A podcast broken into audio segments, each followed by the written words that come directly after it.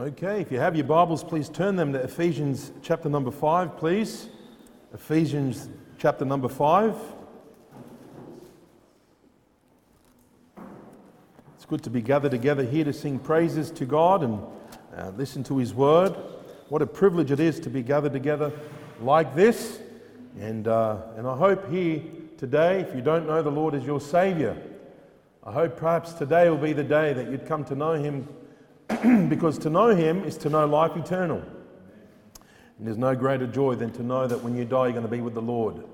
there's nothing that beats that on this side of heaven, and even in when we get there, it's going, to, it's going to even be greater when we see Him face to face. What a blessing it is to know the Creator of the universe as your friend and Father.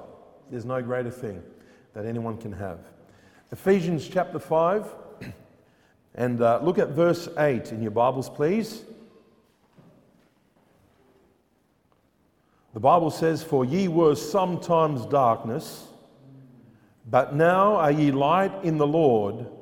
Walk as children of light. Let's pray. Father in heaven, our gracious God, we do come before you, Father, this morning, and we do praise you for the privilege it is to be able to sing to you and worship you on this side of heaven. We're so thankful that you've created all things for your good pleasure and that we, when we knew your Son as our Savior, understood what that meant. Father, I pray that yet more and more you'll teach us, your people, the saints of God, those that have been redeemed, how to better worship you in the beauty of holiness. And Father, I pray for anybody here this morning that doesn't yet know you as their Savior, that you would continue to work in their hearts. I pray that you'd show them the need, uh, Lord, of your Son, that they may see their sin and how awful it is and they'll repent and put their faith in Christ alone for their souls, for their redemption.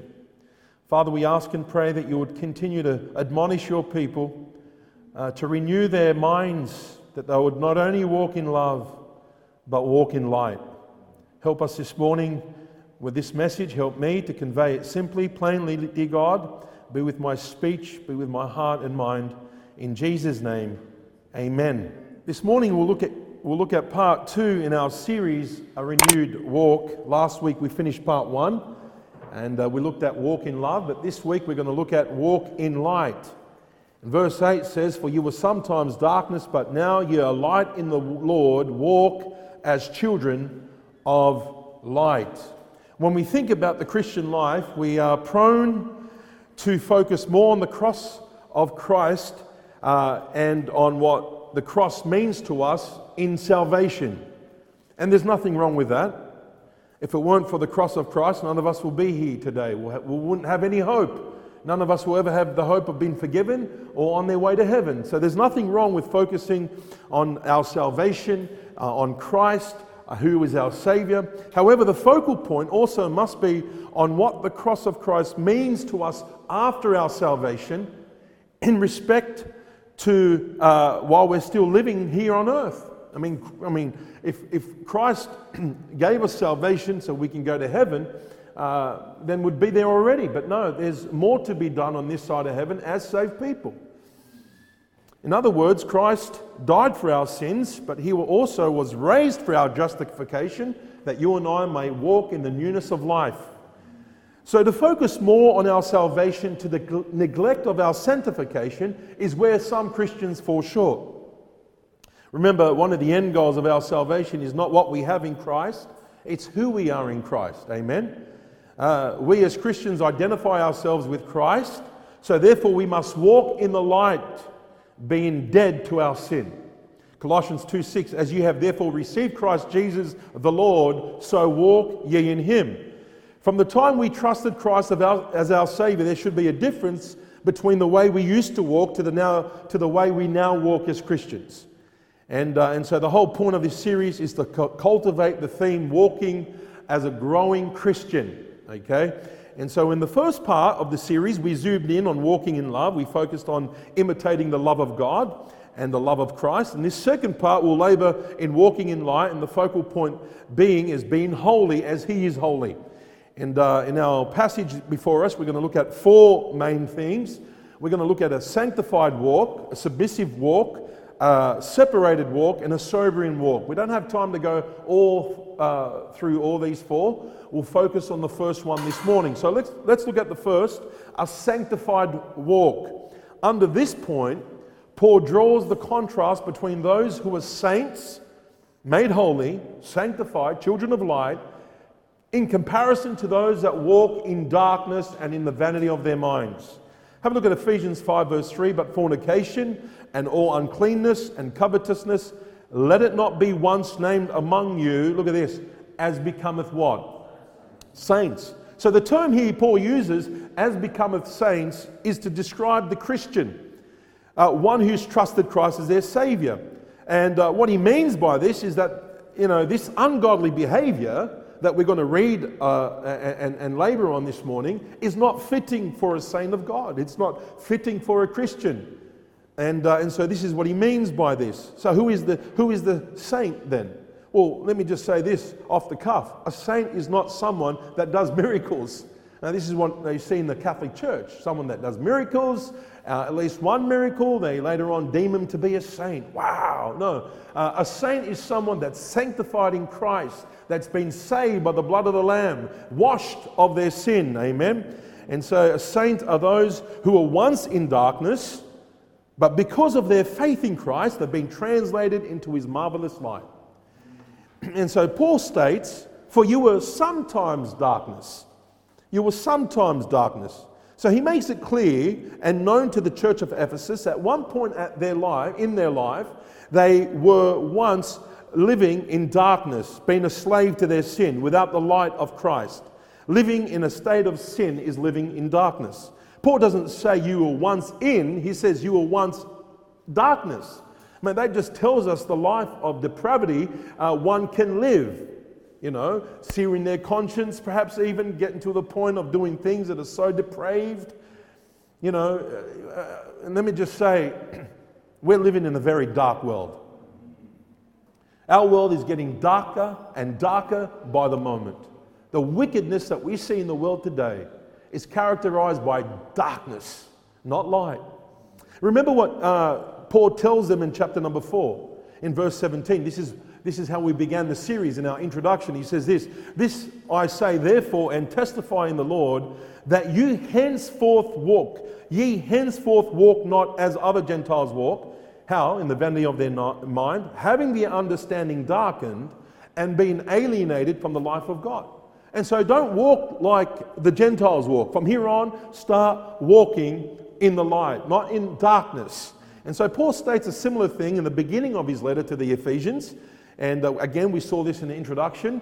Ephesians 2, verse 1, he says, And you have he quickened who were dead in trespasses and sins, wherein in time past ye walked according to the course of this world, according to the prince of the power of the air, the spirit that now worketh in the children of disobedience, among whom also we, we all had our conversation in what? In times past. This is how we used to live in the lust of our flesh, fulfilling the desires of the flesh and of the mind, and were by nature, look at this, and were by nature the children of wrath, even as others. But now, as we're going to see this in verse 8, he says, But now ye are light in the Lord Walk as the children of light. Look, listen, this is how you used to live. This is how you used to walk. But you being Christians, you being the saints of God, sanctified in Christ, this is how you need to walk now. You, you don't walk in darkness like you used to walk, slave to sin, living a vain life. No, you walk in the light as Christians. Uh, it's a beautiful conjunction.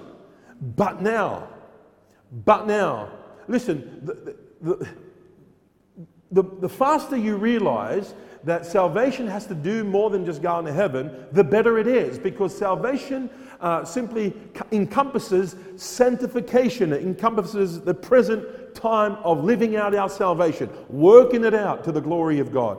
A lot of people want to sit on their blessed hope and, and, and say, Well, I've got a ticket to heaven. Well, that doesn't give you re- uh, any reason to walk in darkness. If you have a ticket to heaven by the blood of Christ through faith, that gives you all the more reason to walk in the light. Amen. As He is in the light.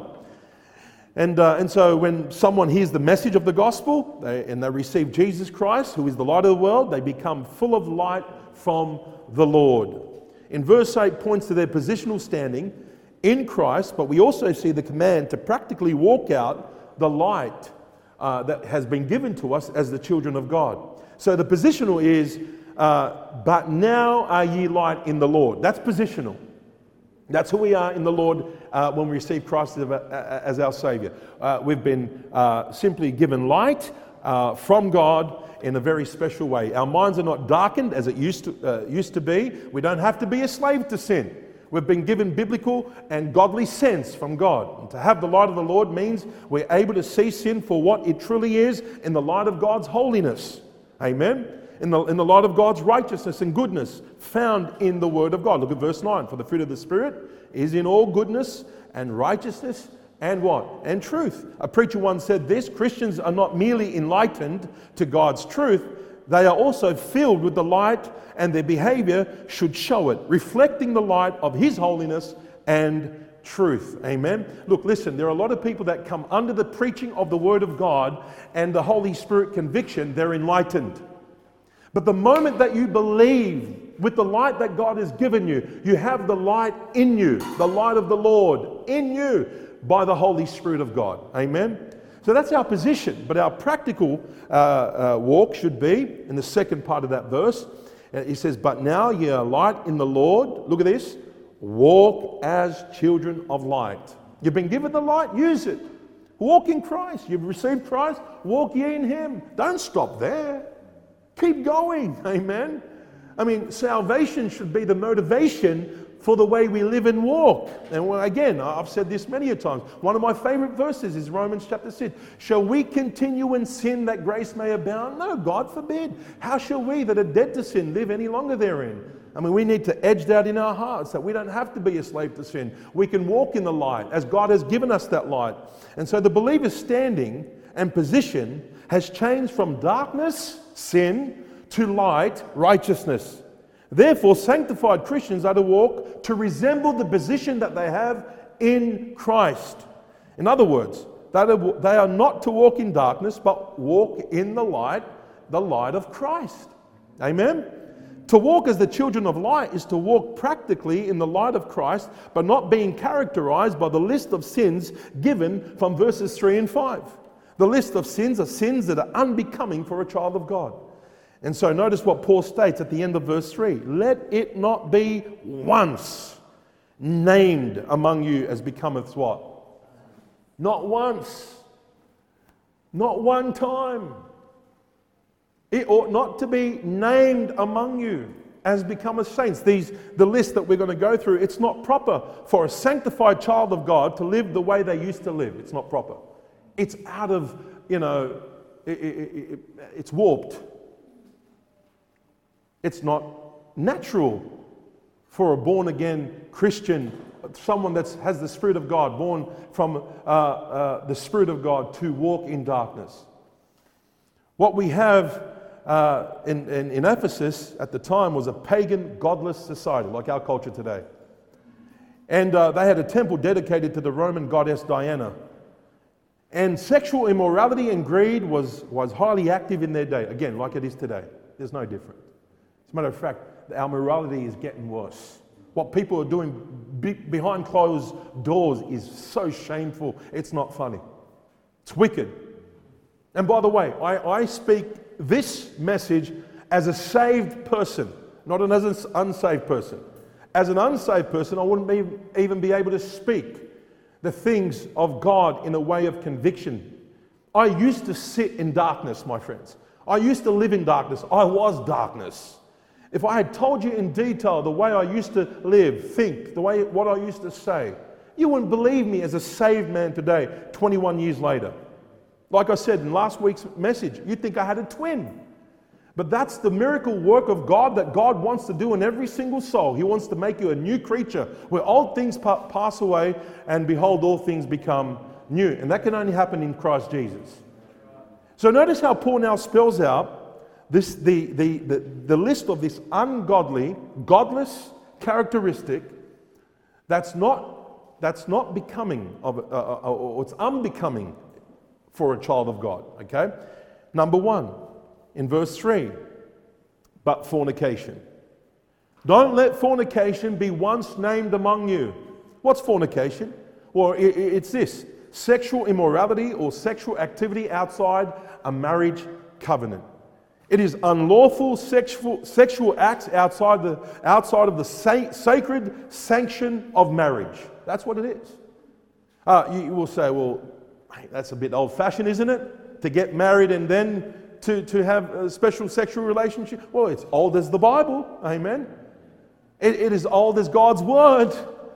That's why our society is the mess, because they put the light of God's word aside. They live in darkness and they get depressed. They want to kill themselves. They get diseases and all the rest of it. Why? It's because they're living in darkness. They live in sin. Look, there are a lot of people that, even outside of Christ, they'll say, I'll never have sex outside of marriage, and did it. I was one of them.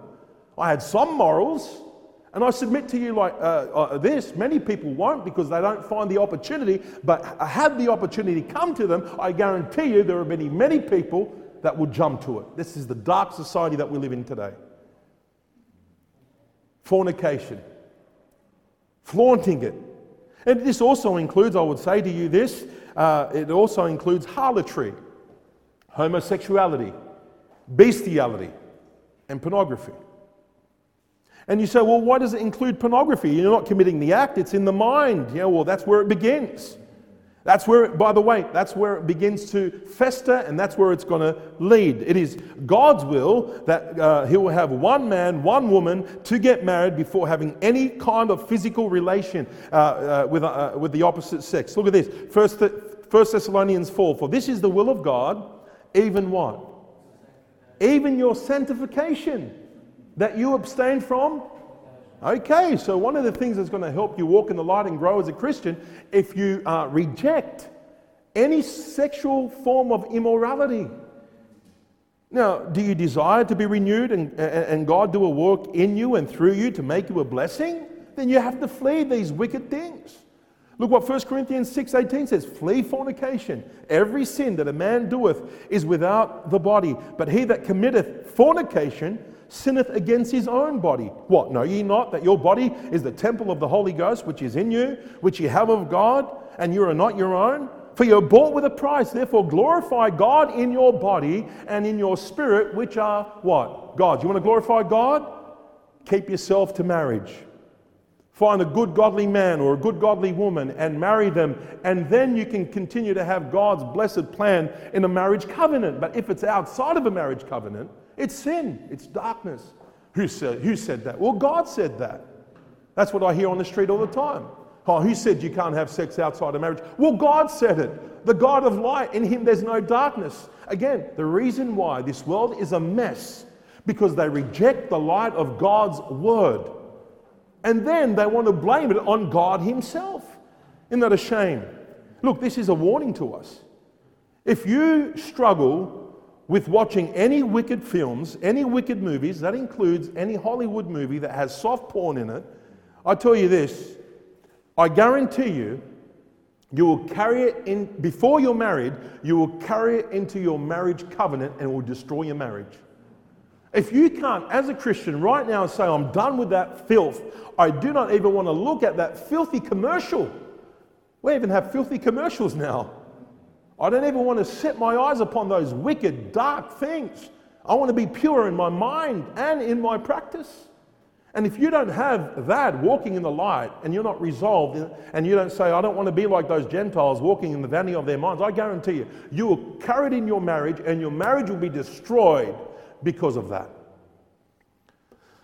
I had a man a couple of days ago reach out to me. He's a man that, you know, basically was asking questions about theological questions, eschatology, and so forth.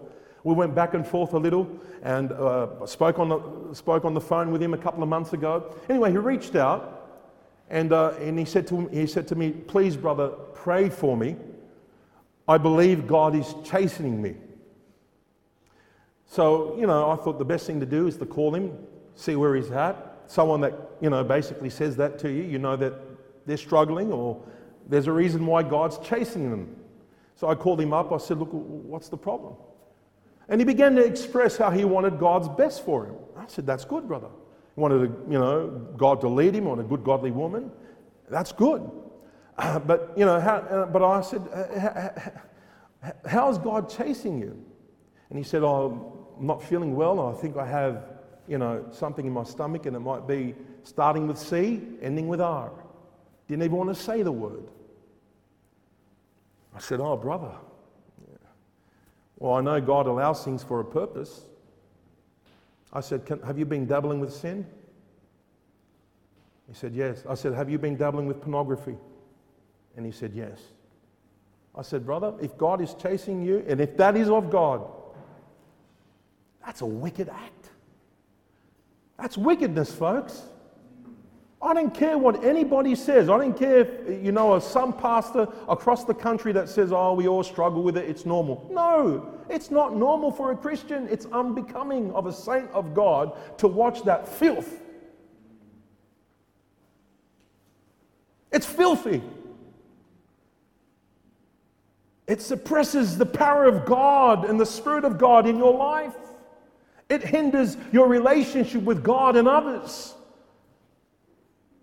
And I began to say, I said, Brother, you need to put on your running shoes and you need to be a Joseph and say, How can I commit this great wickedness and sin against God? And it ought to be that. You know what? Our motives ought to be that. Not to say, you know what? I want to walk in the light so God can bless me with a good marriage and God can bless me with a good job. God can bless me with a good ministry. Although that's good. But you know what? That shouldn't be the main goal. The main goal is this I do not want to grieve the heart of God. I said, Brother, you need to get off the phone right now and get right with God. You need to lift your hands up and tell Him how disgraceful you've been and how wicked you're doubling in these things. Get off the phone and stop talking to me and get right with God. And so he got off the phone. Moments later, he reached out to me. He said, Thank you for that. I've been right with, I got right with God. I feel relief. I spoke to him this morning so I could use the message. I said, look, this, his testimony in the message. I said, I'm not going to mention your name, but I know it's going to encourage a whole heap of people. I won't mention it. Can I use it? He said, absolutely. He said, we need more pastors that will rebuke us than to comfort us in our sin. He said something along those lines. He says, too many pastors do not rebuke. And you know what? When you rebuke some people, you get in trouble. But when you rebuke people like this, they'll love you for it. He said, he has a heart for God.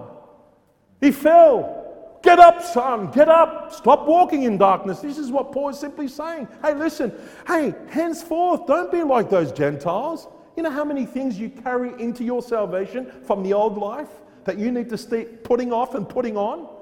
Some things stick with you. You know what he said? To, he said this. He said, "Look, I've dabbled this before I was saved, and I thought, I thought I would never, ever, as a Christian, be struggling with it." And he quoted that verse to me. He quoted it Take heed lest ye fall. He quoted it. He said, But you know what now? He says, My relationship with God is intimate now.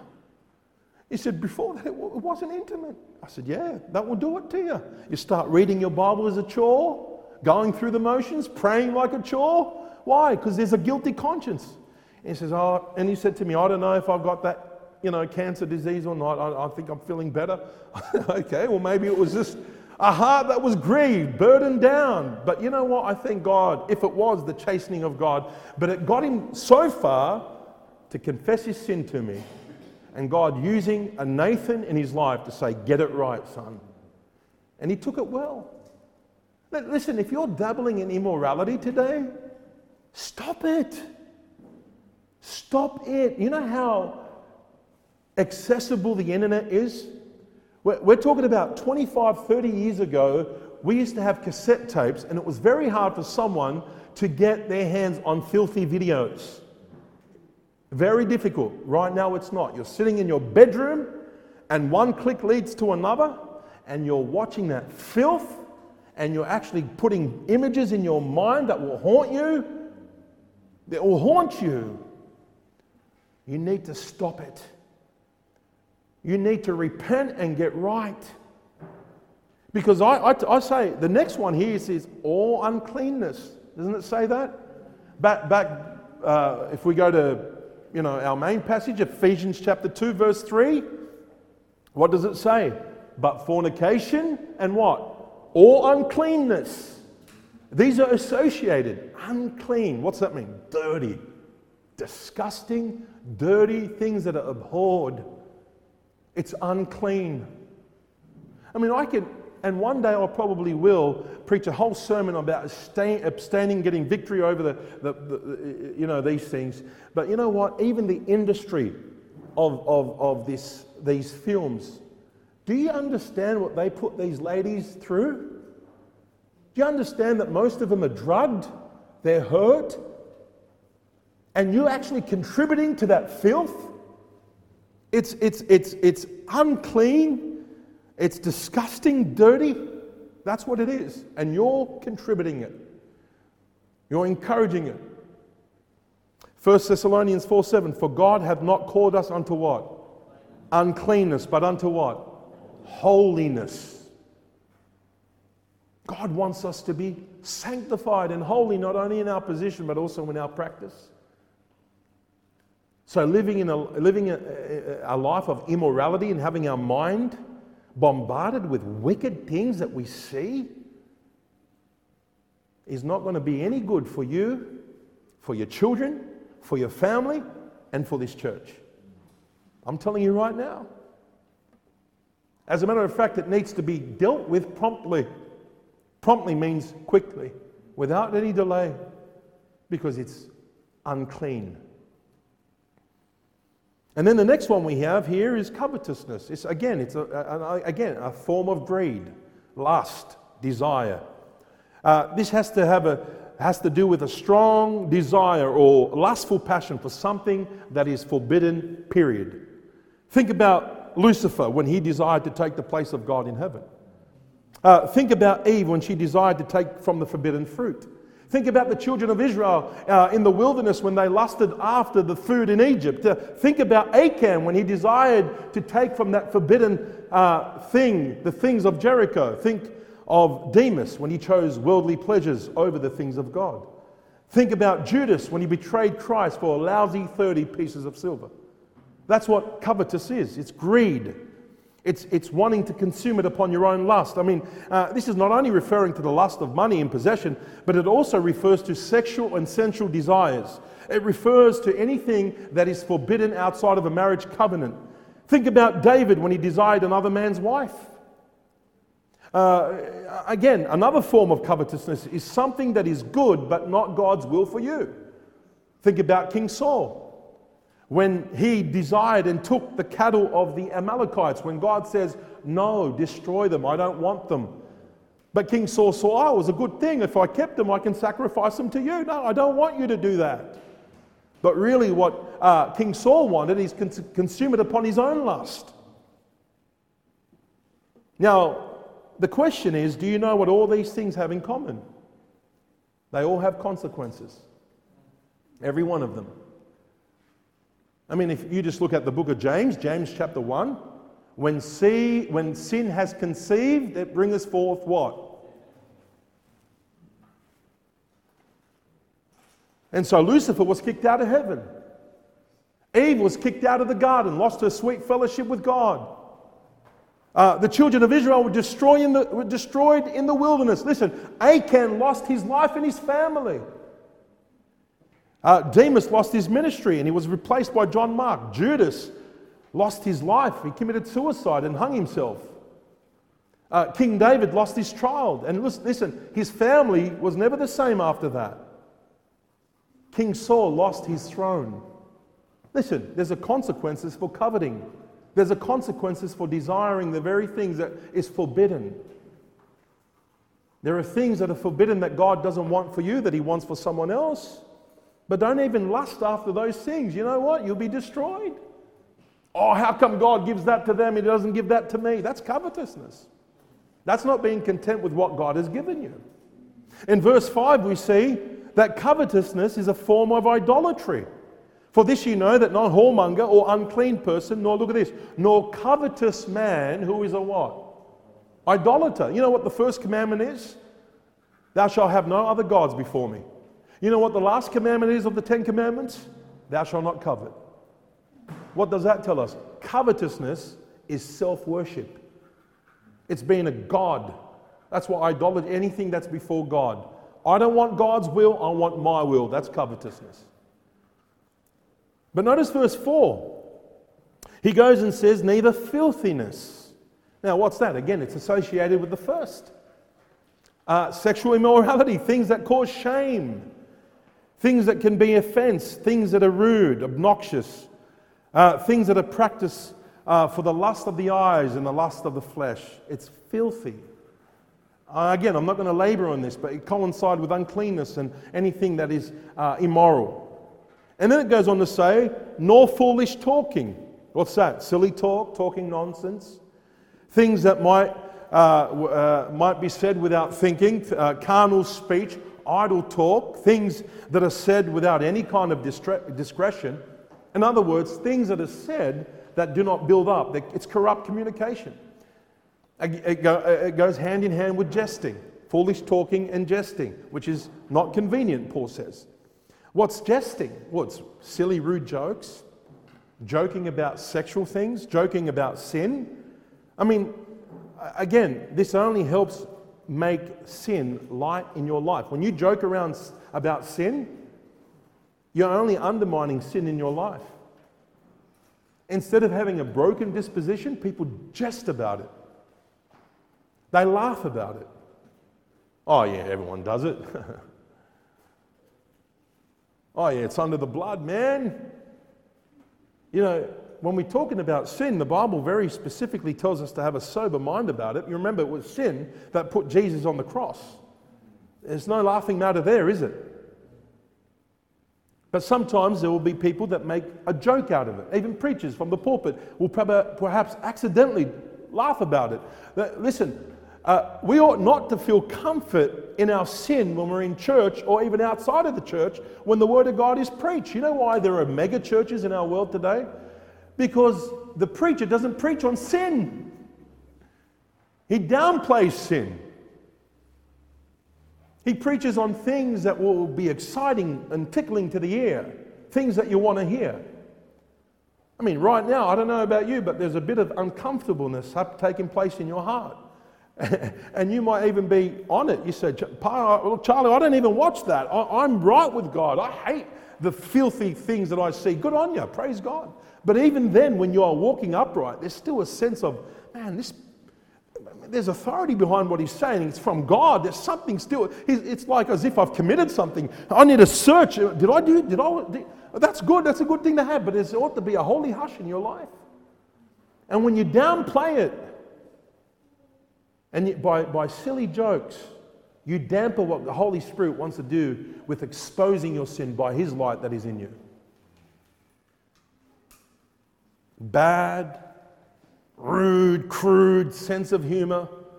By the way, there's a difference between good sense of humor and bad sense of humor. So, how do I know the difference? Walk in the Spirit, and when the Spirit of God is quenched or, or grieved in your life, you would know.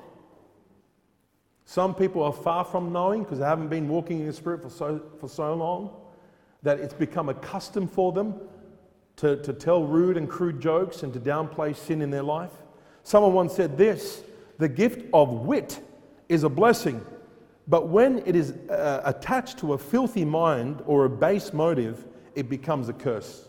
It's good to be witty, on it, sharp, but someone can turn that into something that is horrible. You could talk about a serious matter, someone says something, downplays it, and makes a joke about it, makes light of the matter. That's jesting. By the way, this can happen when we dwell upon our past lifestyle when we're giving our testimony. There's a difference between sharing our testimony so we can show people the grace of God, how we've been saved from our sin, and there's a difference between glorifying your sin when you give it. Ephesians 5, verse 12 says, For it is a shame even to speak of those things which are done in them in what? It's a shame. I tell people, you know, you don't want to know what I've done in the dark place in my old life before I was a Christian. Oh, tell me, tell me, tell me, tell me. And when they do that, I say, I'm not telling you. I tell some people in the proper place for a proper purpose with a proper motive.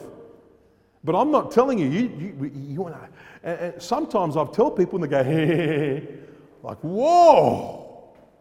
They absolutely, they get thrilled when you tell them about the wickedness that they've done, I've done, and they get thrilled, like, ah, they get excited, like their eyes open, instead of being broken. It's been said that foolish talking and jesting is literally an easy turn of speech. In the context, the idea is of, of the one who can turn every conversation into a joking comment on sexual matters, usually with a double meaning. So, in other words, it's just it's got one meaning, but they've turned it around to make it sound like it means something else in a very crude way. It's wrong. It's jesting. I was talking with a man yesterday and telling him about the gospel, and I was telling him how he can be saved from his sin by the blood of Christ. He jumped up and, and, and just as soon as I finished, he says, No, I don't commit sin, I make sin. In other words, he's the inventor of it. And his wife harked up and laughed as soon as he said it. And I looked at her and looked at him and just shook my head and they, they went off. I mean, do you know what the wisdom of God thinks about things like this? Have a look. Fools make a mock at what? They make a mock at sin. But, the right, but among the righteous there is what? Favor. You know who God favors? Those that have broken over their sin. Not make a mock over sin, not downplay sin in their life. Those that are broken over it. God gives grace to who? The humble. He resists the proud. Now, if you notice, foolish talking and jesting would be condemned in the same category of the sins of fornication, filthiness, and uncleanness. And you may say, why? Also, I believe, it, I believe in this sense because it has great potential to grieve the Holy Spirit in our lives. The Bible says, Let no corrupt communication proceed out of your mouth, but that which is what? Good to the use of what? Edifying, building up, that it may minister grace unto the hearers. A bad sense of humor and hyper, uh, you know, jesting and being a hyper larrikin is not going to be helpful or building up anybody. And verse 30, and grieve not the Holy Spirit of God, whereby you are sealed unto the day of redemption. So, what happens when you're not walking in the Spirit? Because foolish talking and jesting grieves the Spirit of God. And what happens when you're not walking in the Spirit? Well, you're not walking in light. You're walking in what? In the flesh. And you're not going to produce the fruit that is found in verse 9. The fruit of the Spirit is all goodness, righteousness, and truth. Notice the last part of verse 4. Neither filthiness, nor foolish talking, nor jesting, which are not what? Convenient. Which are not convenient. Again, it's not fitting for a saint of God. It's not proper. Listen, it is out of place for a Christian to speak like that. It is out of place. Rude and crude, obnoxious, foolish and unsens- uh, uh, uh, without any sense, not sober minded. Remember what Paul told Tim- Titus that his words, hey, listen, let the young men be sober, let them have sound speech that cannot be condemned. So easy to fall into it. We say silly things at times, but it ought not to be becoming of a saint of God. It's unbecoming. It's not fitting. It's not proper. But he says, but rather giving of thanks. Now that's proper. Having an attitude of gratitude. Amen. Amen. An attitude of gra- gratitude. Instead of talking about things that are vain, filthy, dirty, use your tongue to worship God. I mean, how many times I tell people, uh, you know, when, you know, that use God's name in vain. They use God's name in vain. Again, a lady said it two days ago. She said, Jesus' name in vain. I said, that's my Savior. You know how many times people say, oh my, you know, God, and they use it in vain? I say, you know what? You can say, oh my God, how I love you, instead of using it like a curse word. People just say it like that. Some Christians fall into it. They carry it out from their bad lifestyle and they keep saying it. Oh my, oh my, oh my, oh, time and time again. They don't pick up on it. Instead of talking about the things that are vain, worthless, have no profit, Use your tongue to thank God for His goodness. Use your tongue to thank God for His righteousness, for what He's done in your life. You know, you turn in wit the conversation that is not right into a good thing. Yeah, you turn it because later on we're going to see in another sermon that, we that we walk uh, a separated walk. Because the Bible says, hey, listen, don't, don't hang around these kind of people. Don't be partnership or fellowship with them, but rather what? Reprove them. And that's not a popular thing today, is it? I mean, who wants to have that kind of uh, reputation when they're amongst people? Or he's that man that always tells us uh, not to talk about rude things and not to say this or say that. And when they're around you, they're like, Shh, we've got to watch our mouth. Well, and you know what the sad thing is? It's, it's, it's from carnal Christians that say it, not from the world. From carnal Christians. Carnal Christians have to watch their mouth around you, thinking, whoa, what's taking place here today? Well, that's how the, the world is becoming. This is the modern Christianity, my friends. Modern Christianity. I was talking to a guy on the street last week, and uh, it's on.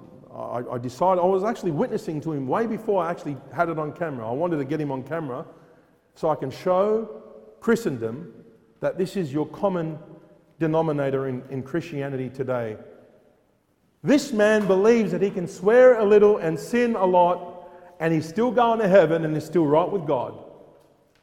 I said, You're deceived as we're going to see in a moment. For, you know, in verse 5, he says, For this ye know that no whoremonger, no unclean person, the Bible says, would inherit in the kingdom of, of Christ and of God. You're deceived. Having that kind of attitude is wrong, isn't it? I mean, it's the attitude that's, that's wrong. We know as Christians what we can still fall into sin, but having an attitude saying, well, I'm going to still live in sin and I'm still going to heaven, that's when it's wrong. So God wants us to do what? He wants, He says this, so let your light so shine before men that they may see your good works and what? And what? Glorify your Father which is in heaven. And part of our light shining is not how we just live, but what we say. We esteem God among men.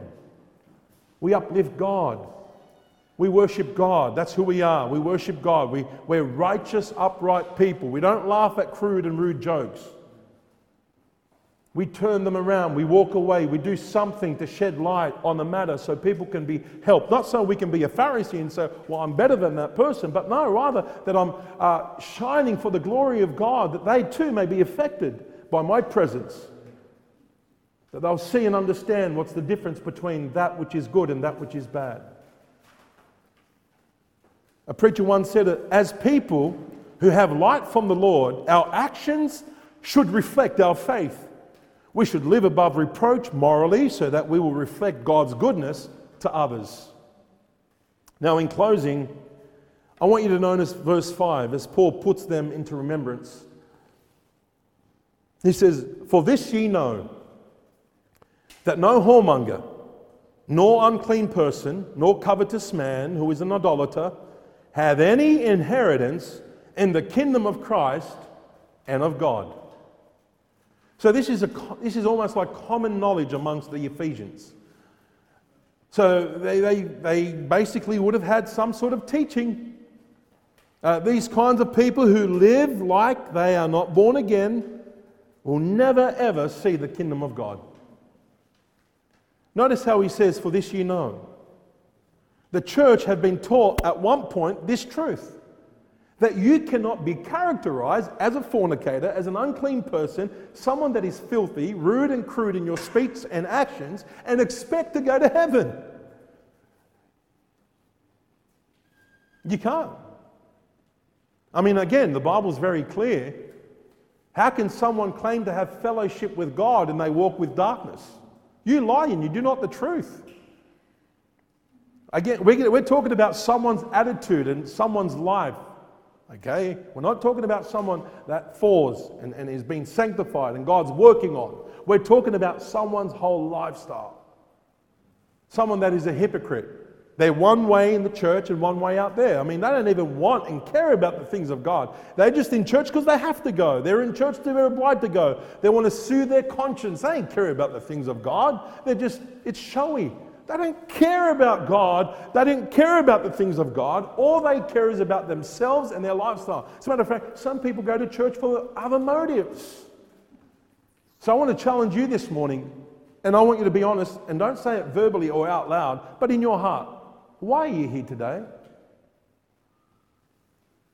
Are you here because you love the Lord?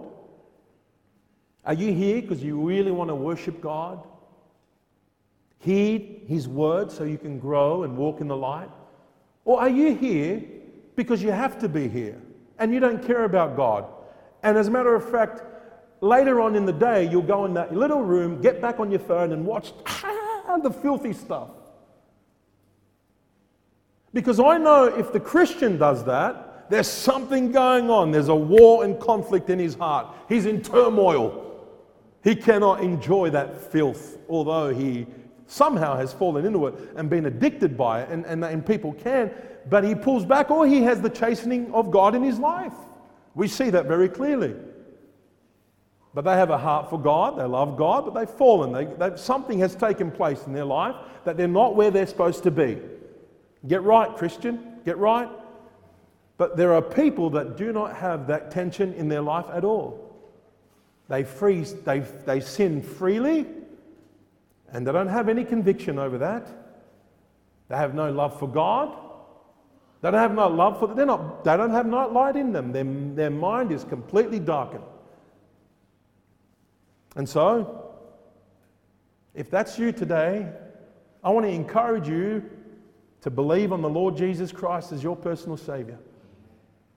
Because He wants to save you, He wants to forgive you, He wants to give you eternal life.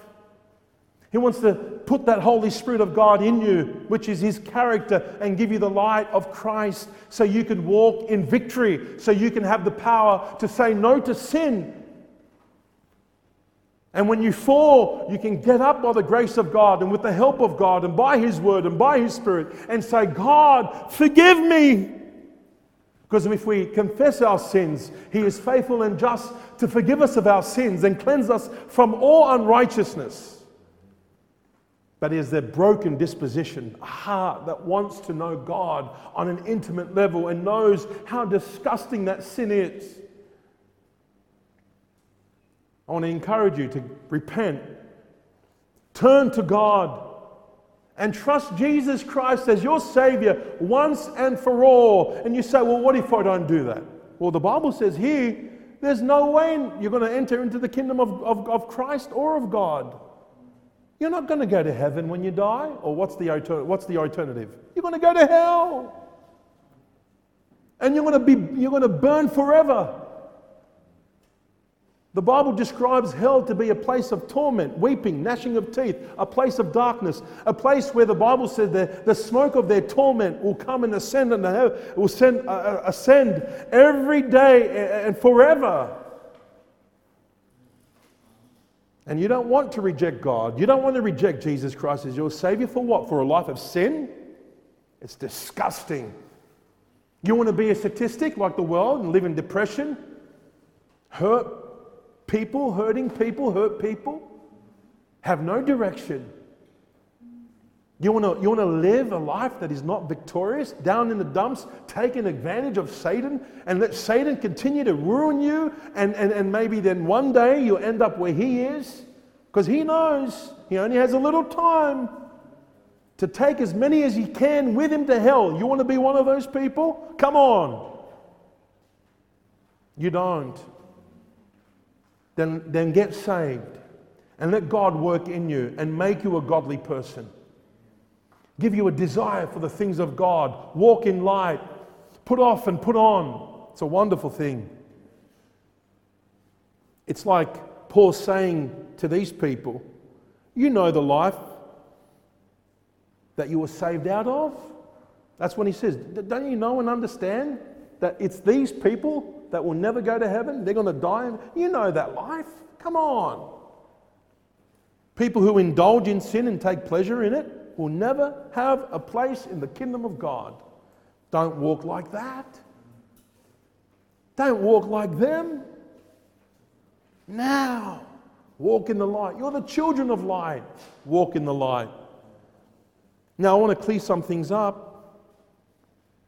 And I want to make it clear that these points these wicked acts, done in dark places and dark out of dark practices, it's not for the purpose to become saints.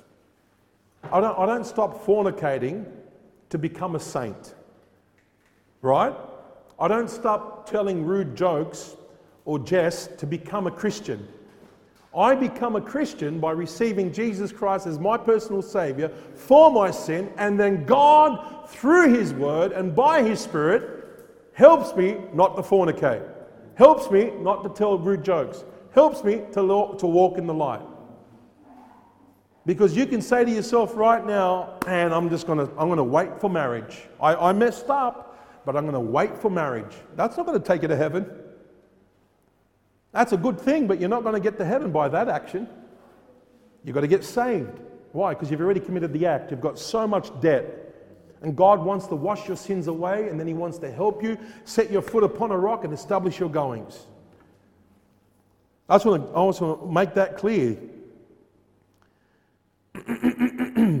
You're a saint by receiving Christ as your Savior. And then when you receive Him as your Savior, you'll start living a life that is sanctified. Amen? And I want to say this not only as individuals, but as a church collectively.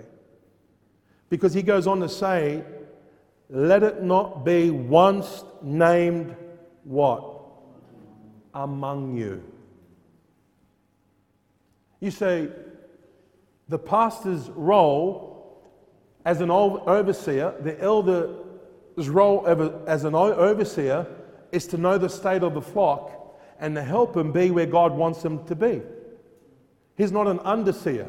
In other words, he doesn't turn a blind eye when someone's fallen in the sin. He helps them get up by the grace of God. We, you know, to comfort someone in their sin is not really being a pastor, not being an overseer. It's not someone that watches for someone's soul. And God's put brothers and sisters in the church to encourage you, listen, not to intimidate you. And I know that there are some people in churches, they're Pharisees, I understand that. But there are some people in church that genuinely love you and want you to get victory over your sin and walk a victorious life.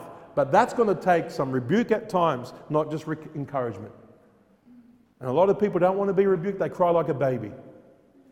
And they start twisting words. That's wrong. So, as a church, not just personally, God wants us to shine as light, as the light of the world. You know, Jesus says, "Yeah, the light of I'm the light of the world," but he says now that ye are the light of the world. You're supposed to reflect the great light, which is Christ, as a church, not only individual. Look at 1 Peter chapter two, and we're finished. He says, "But ye are a chosen generation, a royal priesthood." Look at this, a holy nation. Who's he talking about? He's talking about a church made up of Jews and Gentiles. You read the whole passage.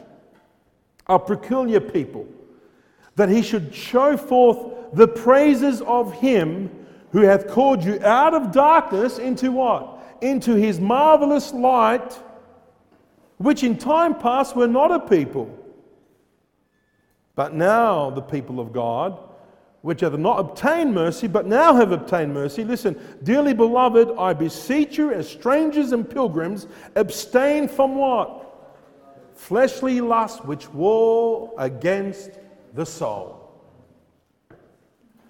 And it's individuals that make up the church. The, the building here, this, this is, this is a, a building, it's not the church, you are the church. And to be in the church or to be a saint is to receive Jesus Christ as your Savior and let God have His way with you. Amen? Let God work in you and through you for His glory and good pleasure to show forth His praises God doesn't want you to live a defeated life, sit at home and sulk and cry and have pity and poor me. God wants you to walk up and sober and be a man. Quit you like men. Be a man. Stop being kids. Be a man and be controlled and be disciplined and let God work the way Christians live today. It's like God is powerless. No, He's not powerless. God is able. He's able to give you a, a, a, backbone that is strong in the Lord, not, not a backbone that's like a spaghetti noodle with your head down and defeated because you're watching the filth over there and you're dabbling with sin over here and you have a guilty conscience and all you can do is blame the one that's trying to help you. That's not of God. That's what the Corinthians did to Paul. That's what, that's what the Galatians did to Paul. Paul says, The more I love you, the less I be loved. Why? Because I corrected you and I want you to live holy and I want you to have God's best for your life. I don't know about you, but I don't want to be in a church that knows how to tickle ears in a very professional way.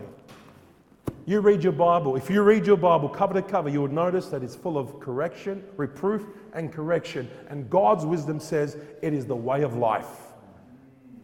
Don't get sick of it. Despise not prophesying because it's the only thing that's going to keep you on the straight and narrow and get you to walk in the way that God wants you to walk, in step with the Holy Spirit, looking like the Lord, growing in Christ for the glory of God. And that's what you want to aim for. Amen.